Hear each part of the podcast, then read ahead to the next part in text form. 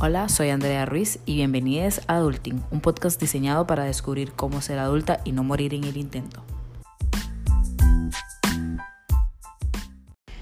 Hola, espero que hayan tenido un fin de semana súper lindo, que se hayan podido eh, poner al día con todas las cosas pendientes que tenían o que hayan descansado mucho, se hayan dado mucho amor propio eh, y estén listos para empezar esta nueva semana. Ya casi se va a terminar el mes y estoy muy emocionada porque el tiempo está pasando súper, súper rápido, pero eh, realmente lo estoy disfrutando mucho y espero que ustedes también. Hoy vamos a hablar de un tema que es el currículum, es una herramienta muy importante para tener pendiente.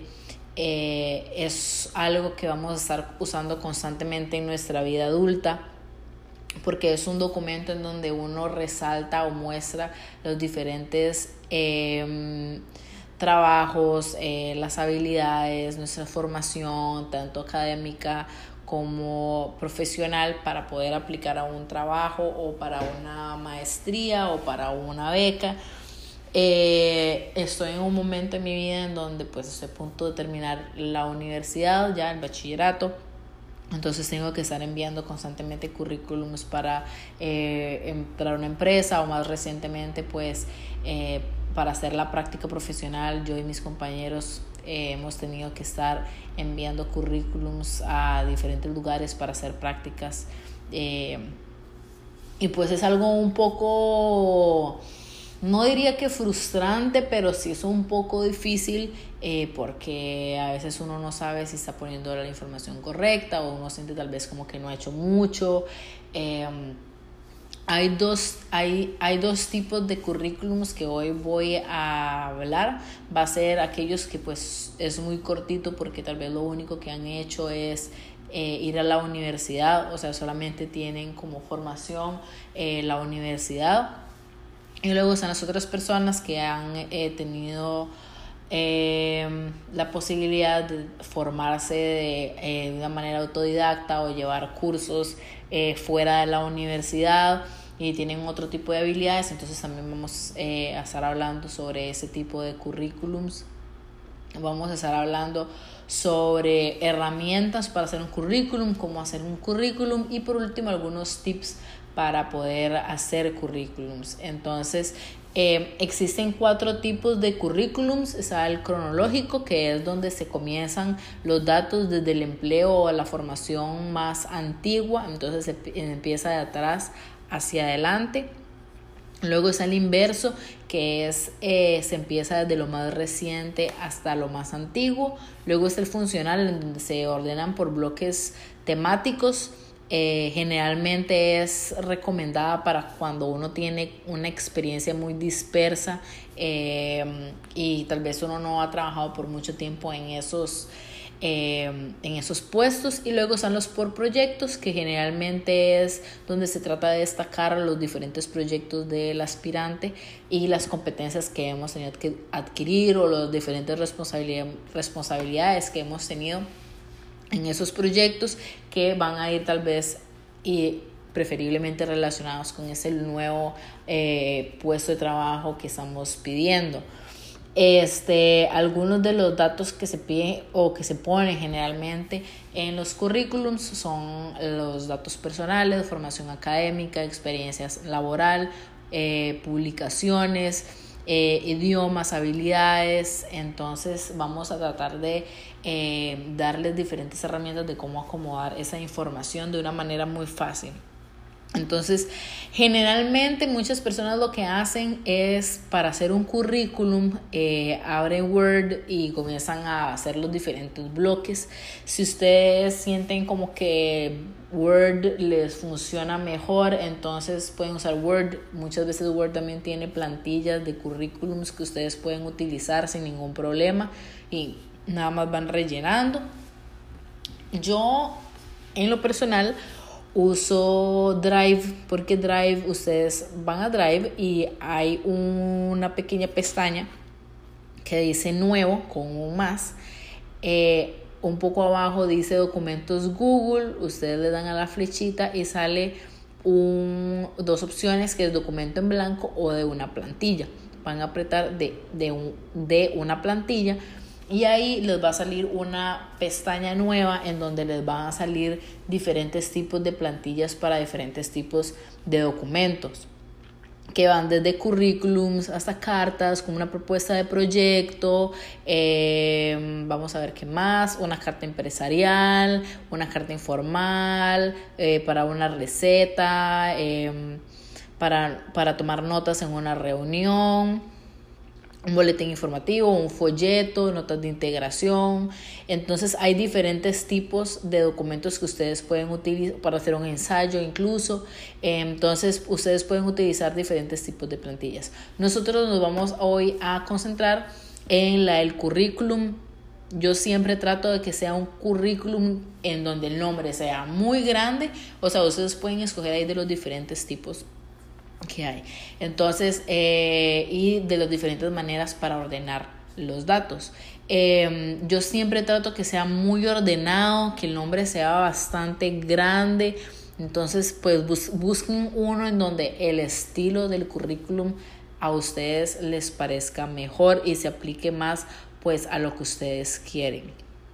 Entonces, una vez que ustedes eligen uno de esos estilos, entonces se les va a abrir una nueva pestaña en donde les va a salir pues el borrador o la plantilla en donde ustedes pueden ir incluyendo la información. Entonces es muy amigable con el usuario porque ustedes nada más van rellenando la info. Entonces, ¿qué hacer cuando solamente has estudiado y nunca has trabajado o no tenés otros cursos?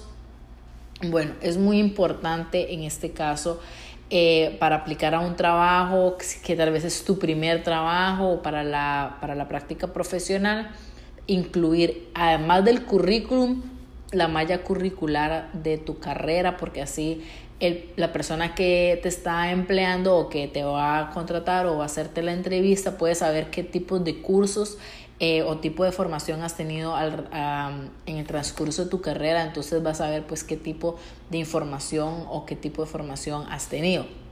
Entonces pones el nombre, eh, abajo generalmente sale una línea en donde uno puede poner tal vez bachiller en comercio y negocios internacionales, por ejemplo, que es mi carrera.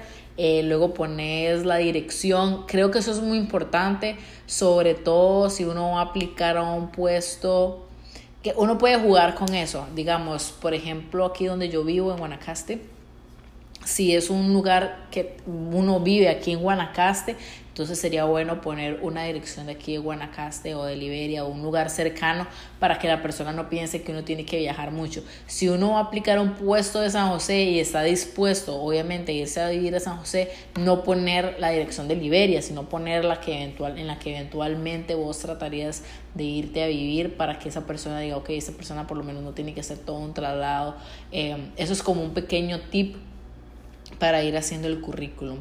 Eh, luego va a venir la parte de la experiencia. Generalmente sería bueno que se ordene el nombre de la empresa, el lugar donde se ubica y el puesto que uno tuvo, el mes y el año en el que empezó. Eh, y el mes en año en el que pues en el que sigue trabajando o eh, cuando terminó y luego poner como una pequeña descripción del puesto o mejor aún poner las diferentes, los diferentes responsabilidades que uno tenía en ese puesto, porque así la persona eh, que vaya a ser nuestro empleador va a saber qué tipo de cosas uno puede hacer en el puesto eh, o qué tipo de habilidades tiene.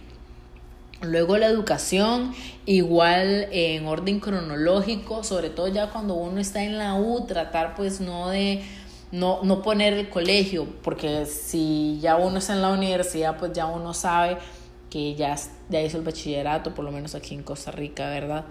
Pero eh, si uno sería bueno que pusiera, por ejemplo, eh, si tiene otros cursos de otras cosas, incorporarlos en este bloque porque es muy importante la formación complementaria. Si uno tiene algún proyecto, si tiene, por ejemplo, en este caso mío, un podcast, si tiene un blog, si tiene una fundación, si trabaja como voluntario en alguna cosa, eso también es muy, muy importante. Luego está la parte de habilidades, que ahora vamos a ahondar un poco más en esto. Los reconocimientos, digamos en mi caso, yo decidí no incluir reconocimientos pero lo que incluí fue las diferentes mini prácticas eh, o pasantías que he hecho durante mis años de universidad. Entonces en esa parte le cambié el nombre de reconocimientos y le puse otra cosa. Em, también puse idiomas.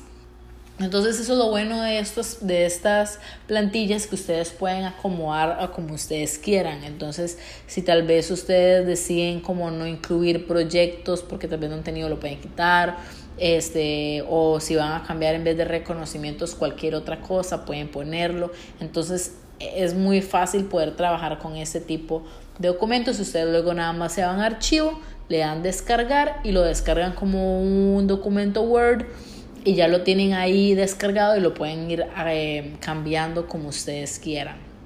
Entonces, más o menos esa es la manera en la que una de las herramientas que ustedes pueden utilizar. También existen muchos creadores online de, mm, de ¿cómo se llama eso? De currículums. Entonces es muy fácil poder hacerlos en línea y ustedes nada más van metiendo como la información y luego al final le a generar y ya pueden tener un nuevo currículum hecho en línea. Lo difícil de eso es que muchas veces em, uno tiene que devolverse, o sea, no puede como abrir Word y ya y, actualizarlo, sino que tiene que meterse a la página en línea y todo lo demás, entonces a veces es un poco más complicado. Entonces, en mi caso, eh, mi currículum se ve de la siguiente manera. Primero está mi nombre completo, muy, muy grande, para que la persona se recuerde de mi nombre. Eh, yo trato siempre de mantener mi currículum de, de un eh, muy monotemático. No uso muchos colores y si uso colores son colores muy serios. Entonces, por ejemplo, los únicos colores que hay son negro y azul. Es como un azul clarito, pero no celeste tampoco. Entonces eh, viene mi lugar de, de, donde vivo, no mi dirección exacta, pero sí Liberia, Guanacaste, mi número de teléfono, mi correo electrónico. Eh, entonces en experiencia puse mi lugar de trabajo actual, que es Anexión TV en Liberia, y soy coordinadora de ventas y relaciones públicas que empecé desde febrero del 2019 hasta el presente. Entonces eso, como no he terminado de trabajar eh, o como no estoy desempleada, entonces lo que pongo es presente y pongo eh, labores. Entonces, por ejemplo, en mi caso, venta de publicidad, planificación y gestión de contactos, mercadeo y manejo de redes sociales empresariales. En educación eh, voy desde lo más actual hasta, el, hasta lo más antiguo. en ese caso, lo más actual es lo que sigue sucediendo, que estoy estudiando todavía mi cuarto año en bachillerato de comercio y negocios internacionales que empecé en febrero de 2016 hasta la actualidad en Liberia. Y luego tengo diferentes cursos que yo he hecho, que los he hecho en línea, son gratuitos, entonces los voy poniendo pues en el orden cronológico en el que fui recibiendo el título. Y luego yo me fui para Estados Unidos a hacer un curso de em, gestión de proyectos, entonces puse la universidad en la que fui, cuál fue el, curso que llevé, en, qué, en cuál fue la duración de este proyecto y un pequeño, eh, bueno, de este curso, perdón, y una pequeña descripción de lo que se trató el curso. Ahora, para la parte de labores y habilidades, muchas veces consideramos que las habilidades básicas, eh, el nivel de, um, de un segundo, un tercer idioma, paquete, manejo de paquete Office, este, pero, pero a veces tenemos que pensar más en nuestras habilidades blandas que vamos desarrollando en la universidad. Entonces, esas habilidades no siempre va a ser algo que se aprendió porque nos enseñaron, sino porque aprendimos porque nos tuvimos que obligar a aprender. Entonces, por ejemplo, yo en parte de mis habilidades tengo que tengo un nivel bilingüe de inglés, o sea que no solamente sé inglés, sino que es un nivel bilingüe, porque en mi caso fui a un colegio bilingüe, entonces tengo ese nivel de inglés. Eh, manejo de paquete Office, que tengo la habilidad de manejo de redes sociales, porque como recuerdan, esa es una de mis labores en mi experiencia laboral tengo la licencia B1, que en Costa Rica significa que puedo manejar un automóvil, este, que creo que a veces es muy importante, que aunque tal vez uno no tenga carro propio, es algo que se puede incluir, incluso también en este, habilidades, o sea, como no como una habilidad, pero que ustedes pongan en su currículum eh, vehículo propio, digamos, porque muchas veces cuando uno ve los diferentes tipos de eh, anuncios para un trabajo, a veces dice em, requisito tener vehículo propio. Entonces, eso también se puede incluir. Eso es un muy buen tip también para cuando ustedes van a hacer un currículum, pueden fijarse en los diferentes requisitos que piden trabajos o puestos similares a los que ustedes van a optar, pero sin mentir, porque es muy importante, ¿verdad? O sea, no ser completamente honesto en nuestros currículums, pero sin mentir, poner, ok, cuáles de esas características que en estos tipos de puestos piden yo tengo realmente. Em, también yo tengo por lo menos en mi currículum la facilidad de comunicación, me es muy fácil poder hacer presentaciones, hablar en público, hablar con clientes, entonces eso es muy importante, ¿verdad? Poder incluirlo. Eh, ustedes pueden poner, no sé, facilidad para trabajar en grupo, facilidad para eh, tener un puesto de liderazgo, facilidad para... Crear relaciones interpersonales, eh, ese tipo de cosas que pues uno a veces toma por sentado, eh, es, es, muy bueno que uno pueda ponerle como un nombre bonito. Eh, incluso yo hablaba con una compañera a la que le ayudé a hacer su currículum y ella me decía es que yo no tengo experiencia complementaria como la tuya, no sé qué, o sea, yo sí he trabajado, pero realmente no tengo em, como un bagaje más allá del tuyo, o sea, entonces yo le dije, ok, bueno, ¿qué haces? ¿En qué trabajas? Ella pues le ayuda al papá en su negocio. Entonces yo le dije, ok, entonces en vez de poner como eh, asistente, pones asistente de gerencia porque es tu papá. Entonces, eh, en habilidades, ok, tengo la licencia B1, manejo el paquete Office, sé usar el Internet y las redes sociales. Entonces, en las labores, yo le dije, ok, vos qué cosas haces. Entonces ella me mandó un correo electrónico como con las cosas puestas eh, muy arcaicamente, digamos, o sea, eh, me dijo, bueno, esas son las cosas que yo hago, yo ordeno facturas, yo tengo que ir a Hacienda, voy a hacer mandados y ese tipo de cosas, entonces yo dije, ok, ponerlo en una manera bonita. Si tenés constantemente que estar eh, haciendo clientes, si tenés que estar haciendo contactos, pones planificación y gestión de contactos. Ella también hace la parte de alquiler y venta, entonces también haces ventas, das atención y servicio al cliente, sabes hacer bases de datos porque es algo que te toca hacer, entonces que tenés eh, la habilidad para hacer esas valores, esas bases de datos, que también puedes eh, ayudar en la parte, esos, eh, en la parte de, de contabilidad diaria financiera en algunas aptitudes puedes poner capacidad de planificación, organización, facilidad de adaptación a cambios, eh, liderazgo y desarrollo de trabajo en equipo, abierta a aprender. A mí me habían dado, entonces es cuestión de poner bonito lo que uno sabe hacer. Eh, un tip que siempre me dan o que me habían dado hace mucho tiempo y nunca se me olvida es que cuando uno va a una entrevista, siempre decir, que uno está dispuesto a aprender, porque eso le dice al empleador que usted, no importa si usted no sabe hacer algo, usted va a querer aprender y no se va a hacer ah, yo no sé hacer eso. Entonces, además de que usted no lo sabe hacer, tiene que contratar a alguien más o buscar a alguien más que le enseñe. A menos claramente que sea algo muy técnico, pero generalmente si a uno le dicen, bueno, usted sabe hacer eso, no, pero soy dispuesto a aprender. Me gusta aprender, quiero aprender, vengo aquí a aprender también no solamente a trabajar. Em, entonces en el siguiente bloque lo que yo tengo son prácticas profesionales, que han sido dos que he hecho, eh, y luego la parte de idiomas. Entonces, creo que realmente es muy fácil poder hacer currículums si uno usa las herramientas que hay. Algunos tips que les puedo dar es no incluyan una foto a menos que sea un requisito real de de, para poder hacer, eh, llevar el currículum. Generalmente no piden una foto. Este, es espero y traten de que los currículums no sean más de una página, que sea una página nada más y que traten de acomodar todo, que cambien la letra, que le cambien el tamaño para que quepa todo en una sola hoja. Eh, y traten de que todo sea bonito y que llame la atención a los a los que van a contratarlos, porque esa es la primera impresión que ellos se van a llevar. Además es una pequeña, una primera introducción a ustedes, una pequeña eh, manera de verlos antes de ni siquiera poder hablar con ustedes. Y a veces uno tal vez siente como que se desenvuelve mejor eh, hablando ya una entrevista que por papel.